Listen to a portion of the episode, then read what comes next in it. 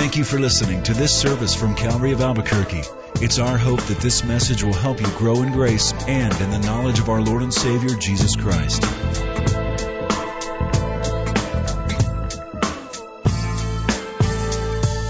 Turn in your Bibles now to the book of Exodus, chapter 20. As you're doing that, I'm going to begin this morning with a, a very different obituary, very odd. Please join me in remembering a great icon of the entertainment community.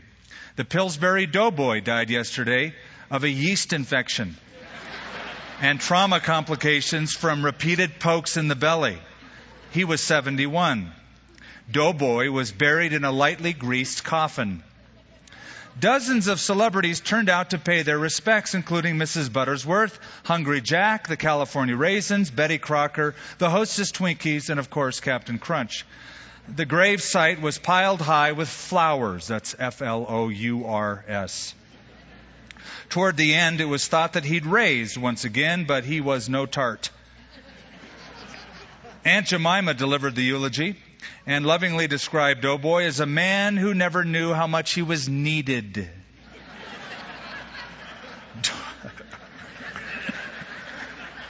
Doughboy rose quickly in show business, but his later life was filled with turnovers. He was not considered a very smart cookie, wasting much of his dough on half baked schemes. Despite being a little flaky at times, he was still a crusty old man and was considered a role model for millions. Doughboy is survived by his wife, Play Doh, his two children, John Doe and Jane Doe, plus they had one in the oven. He is also survived by his elderly dad, Pop Tart. The funeral was held at 3:50 for about 20 minutes. Now, the reason we laugh at this obituary is because we all know the Pillsbury Doughboy wasn't real. He didn't exist. Now I'm looking at some of your faces. He didn't? I thought he was real. No, we know that he wasn't a real character, so we can laugh at something like this. The children of Israel, living thousands of years ago in the land of Canaan, were surrounded by gods and goddesses though represented by images, didn't exist. They weren't real. They were all made up. They were all imaginary gods. In fact, Elijah the prophet does make fun of them. In 1 Kings 18, atop Mount Carmel, as they're crying out to Baal and Ashtoreth, he says, Well, maybe you ought to call a little bit louder because obviously your God can't hear you. Or maybe he's sleeping. Maybe he's on vacation. He needs to be summoned. He was mocking them because he knew they're praying to somebody. They might as well be praying to the Pillsbury Doughboy. He doesn't exist. And so the writer of Psalm 115 says, They have eyes, but they can't see. They have hands, but they can't handle. They have feet, but they can't walk. Speaking about the images of these gods and goddesses. And they have ears, but they can't hear. So, what good is it praying to a God who can't hear you or has no capacity to communicate to you? And so, we've been studying last week and this week the second commandment where God says, Don't you dare lower me to the level of all of these false gods and goddesses in the land of Canaan. All they have is an image that represents them but there's no one there. Well, let's go back and look at our text, shall we? The second commandment comprises verse 4, 5, and 6 of Exodus 20. You shall not make for yourself a carved image, any likeness of anything that is in heaven above, or that is in the earth beneath, or that is in the water under the earth. You shall not bow down to them, nor serve them. For I, the Lord your God, am a jealous God, visiting the iniquity of the fathers upon the children to the third and fourth generations of those who hate me, but showing mercy to thousands to those who love me and who keep my commandments. Last week we noted, we remarked on that this commandment made the top 10. That's significant. And that God considered it so important that it's number two of the top 10. So last week we talked a little bit about the prohibition, the thou shalt not. And we looked at its meaning in the Old Testament, in the New Testament briefly, and then how it's considered in modern times. And we, we, we showed that it's not really art or the expression of art that is a question here, but idolatry. That the first commandment says, You shall not worship false gods. The second commandment tells us, You shall not worship the true God in a false way. Yeah, you can have the right God, but you ought to do it in the right way. So we looked at that prohibition. Then we discussed the problem that people have and the reason this commandment is broken so often. We discussed three reasons that people will often cast an image peer pressure, personal loss, and the problem people have with an invisible God. Well, that was last week. Now, we continue on in our study today, and we want to look at the premise. Why God says this, why this is so important, and then the proclamation that God makes of Himself. Now, let's just remind ourselves that these Ten Commandments are not multiple choice. Okay? That is, none of us can say, well, this is all fine, and I've studied now all the Ten Commandments, and I like six of them. Or I'll take seven of them, but four of them, I just three of them I throw out. This is not multiple choice. They're all God's commandments. But I've discovered a lot of people in looking at the Ten Commandments, some are looking for guidance, some are looking for a moral code. A lot of people are looking for loopholes. They're looking for why this doesn't re- apply to them. Why these laws are outdated and have nothing to do with modern times. Sort of like W.C. Fields, you know, he didn't believe in the Bible, but on his deathbed he was reading it. And somebody said, Why are you reading the Bible? He said, I'm looking for loopholes. I guess when you're about to die, some people would do that. Let's go to our text once again and look at the premise why this is so important. So in verse 4, shall not make a carved image. He elaborates on that. Verse 5, you shall not bow down to them nor serve them. Watch this. For I, the Lord your God, am. Stop right there. Stop right there. Here's the premise I, the Lord your God, am. I exist. I'm real. I'm active and I'm living. Now, before we finish the sentence that he's a jealous God and what he does, first of all, he is. And remember, when God reveals himself to Moses in Exodus chapter 3, and Moses said, Well, what's your name? I'm going to have to tell the children of Israel that I was sent by you, and they're going to say, What's his name? And God said, I am that I am.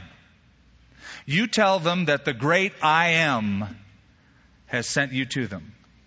In other words, God is unlimited, He is eternal, He is immutable. In the book of Hebrews, chapter 11, the writer says, whoever comes to God must first believe that He is and that He is a rewarder of those who diligently seek Him. That makes sense. Before you're ever going to have any relationship with God, you got to believe God is. That He exists, that He is real, that He's active. And notice in our text, God is active emotionally. He says, I am a jealous God. That's an emotion. Next verse, God declares His mercy. That's an emotion. We understand from our text that God is powerful. He's going to visit the iniquity of the fathers upon the children. So, God is saying, Look, I'm alive. I'm real. Not like all these false gods, and that all they have to show for themselves are these graven images. I am. Now, follow me here. Because God is real, because He's alive, because He's active, He's perfectly capable of revealing Himself to people, right? And yet, He has chosen not to reveal Himself in any form. We discovered that last week. God said, You remember when I gave the law at Sinai, you heard my voice, but you saw no form. So God never gave a form that they were to make or an image. So, we must not depict God any more than how God depicts himself. Therefore, images dishonor God for two reasons. Number one, because they obscure God's glory. Now think about that. Anytime you make an image, anytime you cast something and say, this represents God, you are obscuring the full nature and glory of God. Isaiah chapter 40, verse 18. The prophet says, To whom then will you liken God? Or what likeness will you compare him to? The workman molds an image, the goldsmith overspreads it with gold, and the silversmith casts silver chains. In other words, there's not a true image of God to be found in all the world. Any image, once you cast it, is very limited which would deny the very essence of God. God is unlimited. God is spirit. And Jesus said, whoever worships him must worship him in spirit and in truth. So as soon as you make an image, say, this represents the God that I worship, you have limited God, the unlimited God, and you have obscured God's glory. Think back to the first experience and exercise of this kind of idolatry, which was the golden calf, right? Exodus 32. Now, I don't necessarily think that the children of Israel had any malice in their hearts when they made this golden calf. In fact, I think that they really wanted to make a representation of the God that they worshiped, and they wanted to represent God's power and strength. But what you do need to understand is where they came from. They came from Egypt. God is now revealing himself to them afresh in the wilderness. But they came from Egypt, and in Egypt there was a god that was worshipped called Apis, A-P-I-S. He was a calf. And he was, grew up to be a, a bull. He was the god of strength. The renewer of life, he was called. According to Egyptian legend, get this. Apis the bull came from an experience where light shone from heaven on a cow on the earth, and she gave birth to a calf named Apis, the god of strength. So there they are camped before Mount Sinai, and what do they see? Flashes of lightning.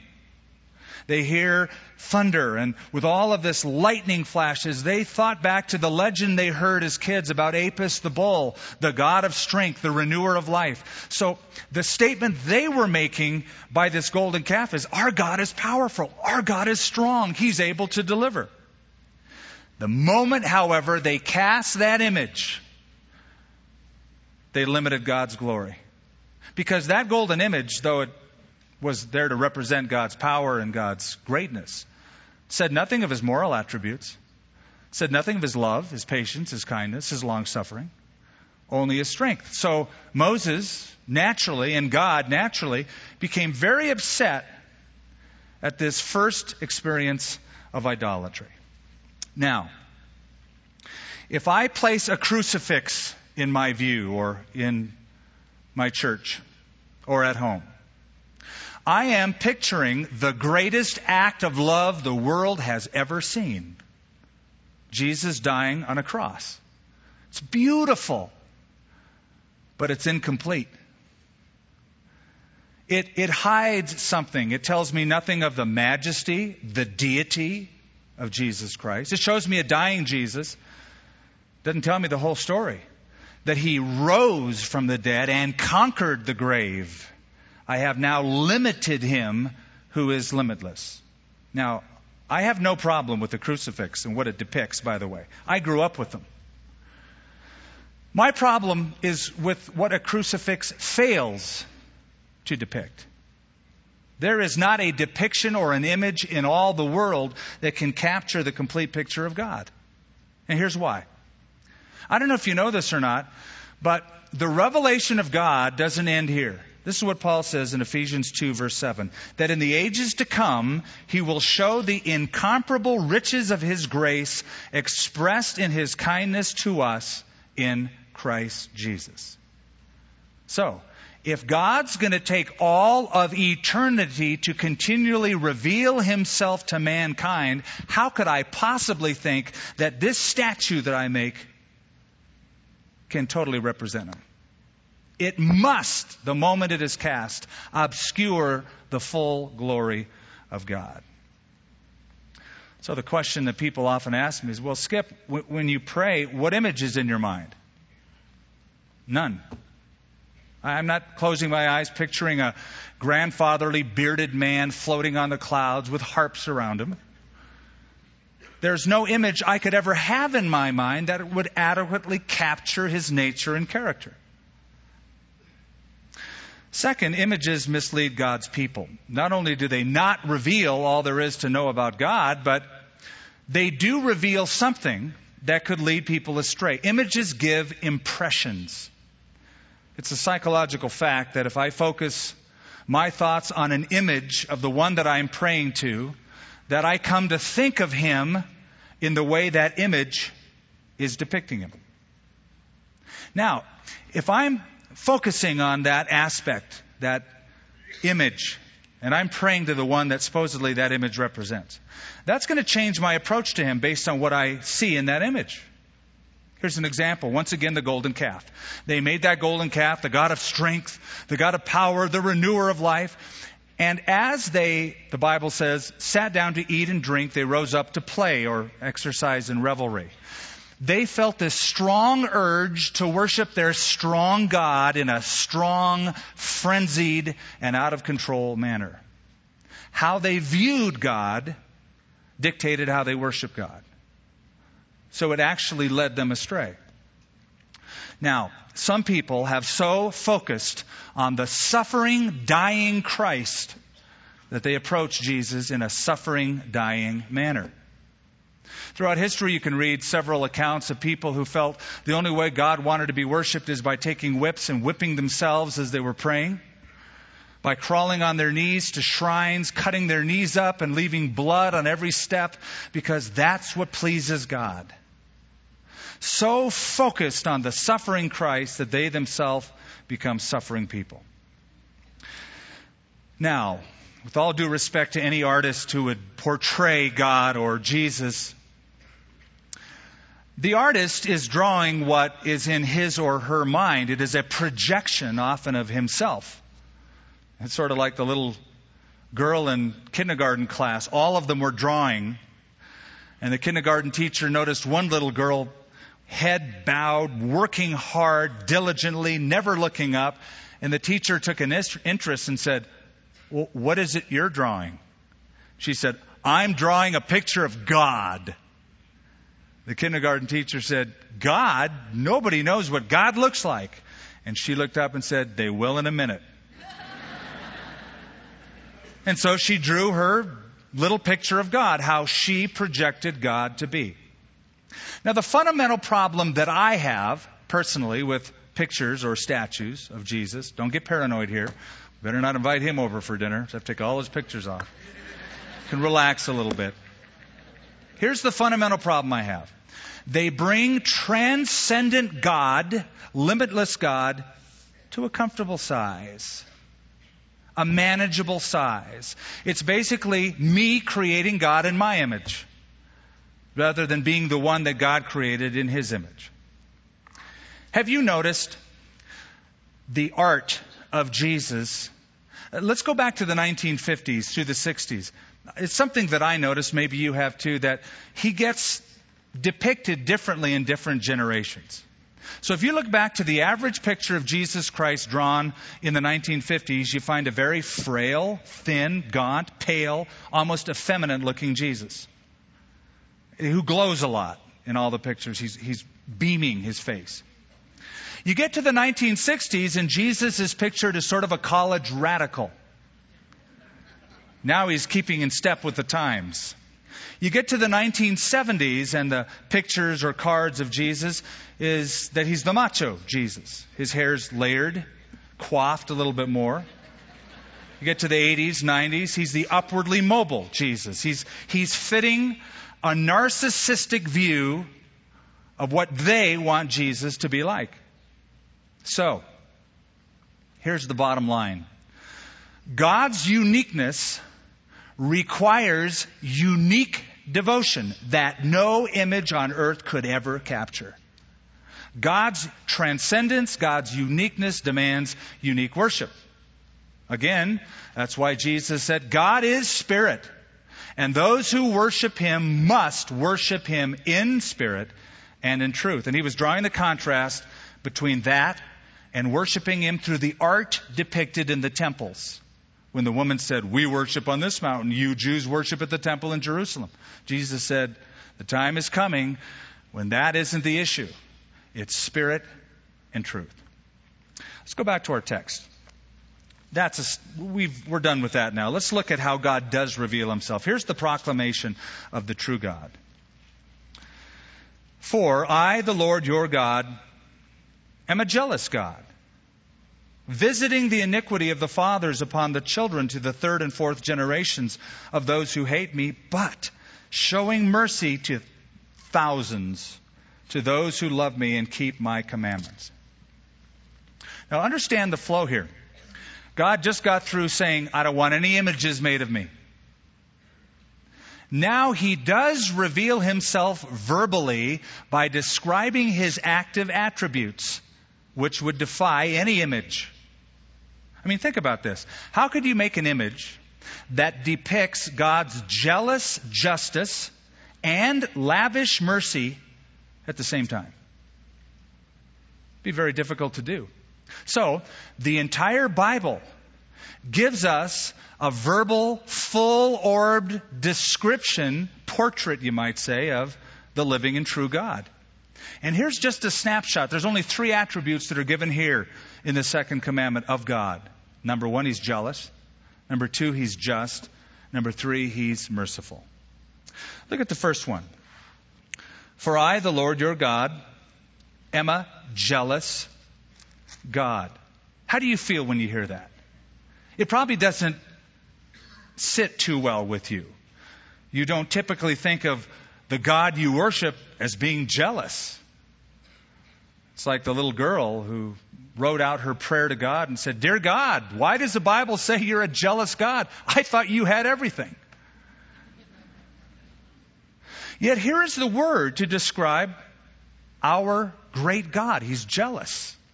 By the way, it's not just mentioned once, but eight times in the Bible he's called jealous, and he never apologizes for it.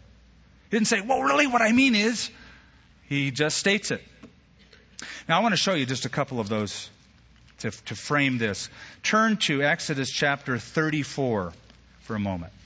34. We'll look at a few verses and we'll go back. Exodus 34:10 and he said, Behold, I make a covenant before all your people. I will do marvels such as have not been done in all the earth, nor in any nation. And all the people among whom you are shall see the work of the Lord, for it is an awesome thing that I will do with you. Observe what I command you this day. Behold, I am driving out before you the Amorite, the Canaanite, the Hittite, the Perizzite, the Hivite, the Jebusite, the termites, all the rest Take heed to yourself, lest you make a covenant with the inhabitants of the land where you are going, lest it be a snare in your midst.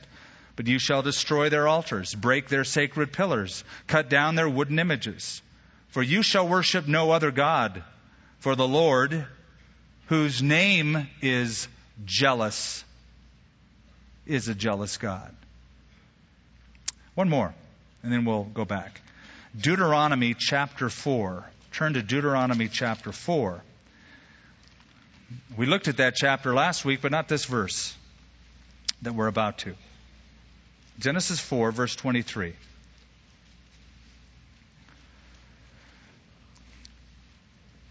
Take heed to yourselves, lest you forget the covenant of the Lord your God, which he made with you, and you make for yourselves a carved image in the form of anything which the Lord your God has forbidden you. For the Lord your God is a consuming fire, a jealous God. What does that mean? Well, the Hebrew word is kana, and it means literally to get red in the face. When applied to human beings, it has negative connotations. When applied to God, it has wonderful connotations. It, it really means zeal over one's property. Hands off. This is my property. By the way, I think that uh, something is wrong in any relationship of love where there's not some kind of jealousy. I'm jealous over my wife. If somebody came up to me and said, Skip, can I take uh, your wife out on a date? You think I'm going to go, Well, I'm not a jealous husband, go ahead. I'd be a nutcase if I said that. You don't lay a hand on her. I have a jealous love for her, and that's healthy. That's why Paul in the New Testament says, I am jealous for you with a godly jealousy because I've espoused you to one husband, and that's Christ. So here's how other translations have managed this. The Young's literal translation says, For I am a zealous God. A Torah translation, I am an impassioned God. The Living Bible, I, the Lord your God, am very possessive. I will not share your affection with any other God. Another translation says, I tolerate no rivals. And finally, another translation, I demand all your love. So, here's the flow. Because I am, I'm real, I'm alive, I'm active. Because I delivered you out of Egypt, I am jealous, possessive, and impassioned for all of your love and devotion. I'm a jealous God. You're my property. I want all of your devotion. Second depiction of God in this verse says, visiting the iniquity of the fathers on the children to the third and the fourth generation. Let me tell you what that doesn't mean, if you'll allow me. This does not mean what some call the generational curse.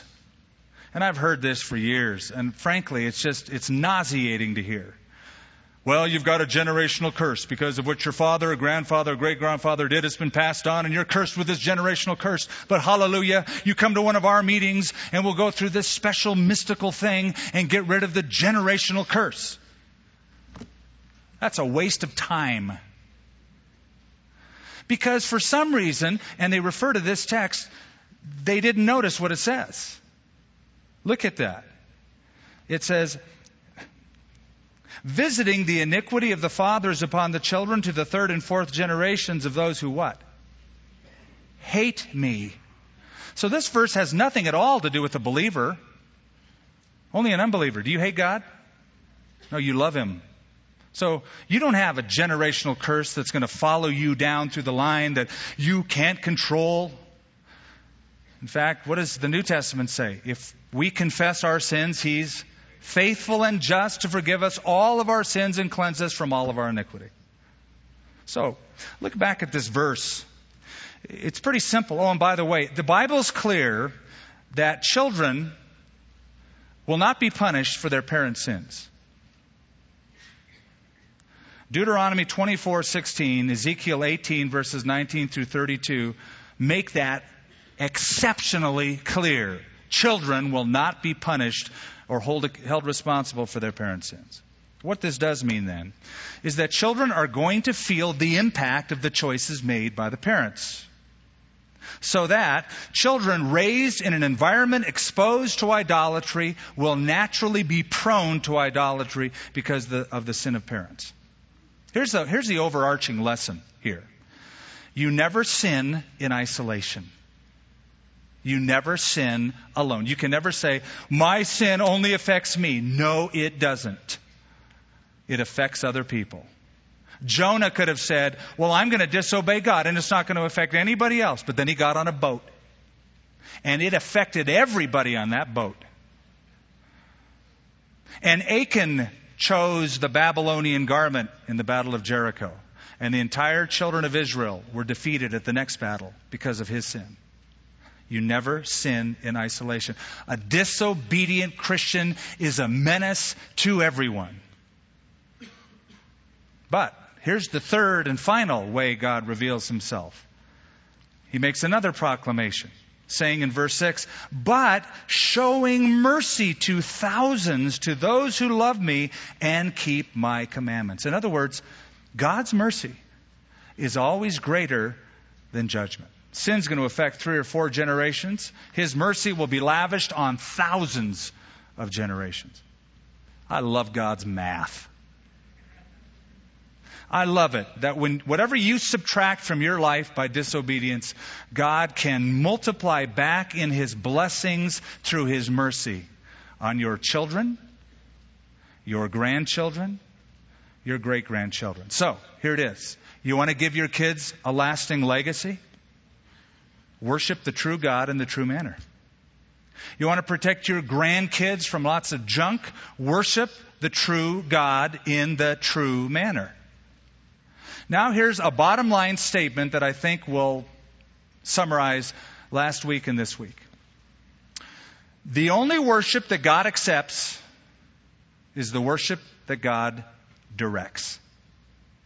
The only worship that God accepts is the worship that God directs. This is in contrast to all the statements, well, I picture God as this, so I worship God in my own way, this, that, and the other thing. Great, but the only worship God accepts is the worship that God directs. So you worship the true and living God because He's the only one out there. And you worship the true and the living God in the true manner, and He spells that out. Okay, so you don't need an image for this reason. You have Him. You have Him. So if you have uh, a real, uh, an authentic, an abiding, consistent, daily relationship and walk with Him, you don't need anything else. And you have nothing to fear. You and I can walk through life with great confidence because your God, well, you have a big God. And it doesn't matter how small you feel or if you can feel God at the moment or apprehend God, your God's much bigger. Remember The Lion King? It's a great theological movie, by the way, if you haven't seen it. The Lion King is a story of Simba, this little lion cub, the lion prince, and his father is Mufasa. And one day, uh, little Simba and his friend Nala, remember the story? Do any of you remember the Lion King? Oh, hallelujah. I thought I lost you for a minute. Okay, so there they are. They, they go to the elephant graveyard. Remember that scene? And the hyenas are around them. Hyenas are yelping and howling. And little Simba thinks, I'm going to scare these hyenas off with my roar. Now, he's just a little kid. So he has a ferociously pitiful, weak roar. Ah! The hyenas like big whoop, and they just lick their chops and surround him closer, concentric little circles. He tries it again. They get closer and closer and about ready to devour young Simba when Simba says, I'm going to try it one more time, opens his mouth, and this ferocious, loud roar is heard. All the hyenas run away. And Simba puffs his little chest out like, that was good. Then he looks back to someone he hadn't seen. It was his father standing above them, Mufasa, that gave that giant roar no wonder the hyenas ran away. It wasn't because of this little peep squeak. The king was there. Thus, Simba had nothing to fear. So, worship your king with an active, living relationship because he is an active, living being who is much greater than any image could ever depict. The best way I know how to do that is by honoring his son, the Lord Jesus Christ.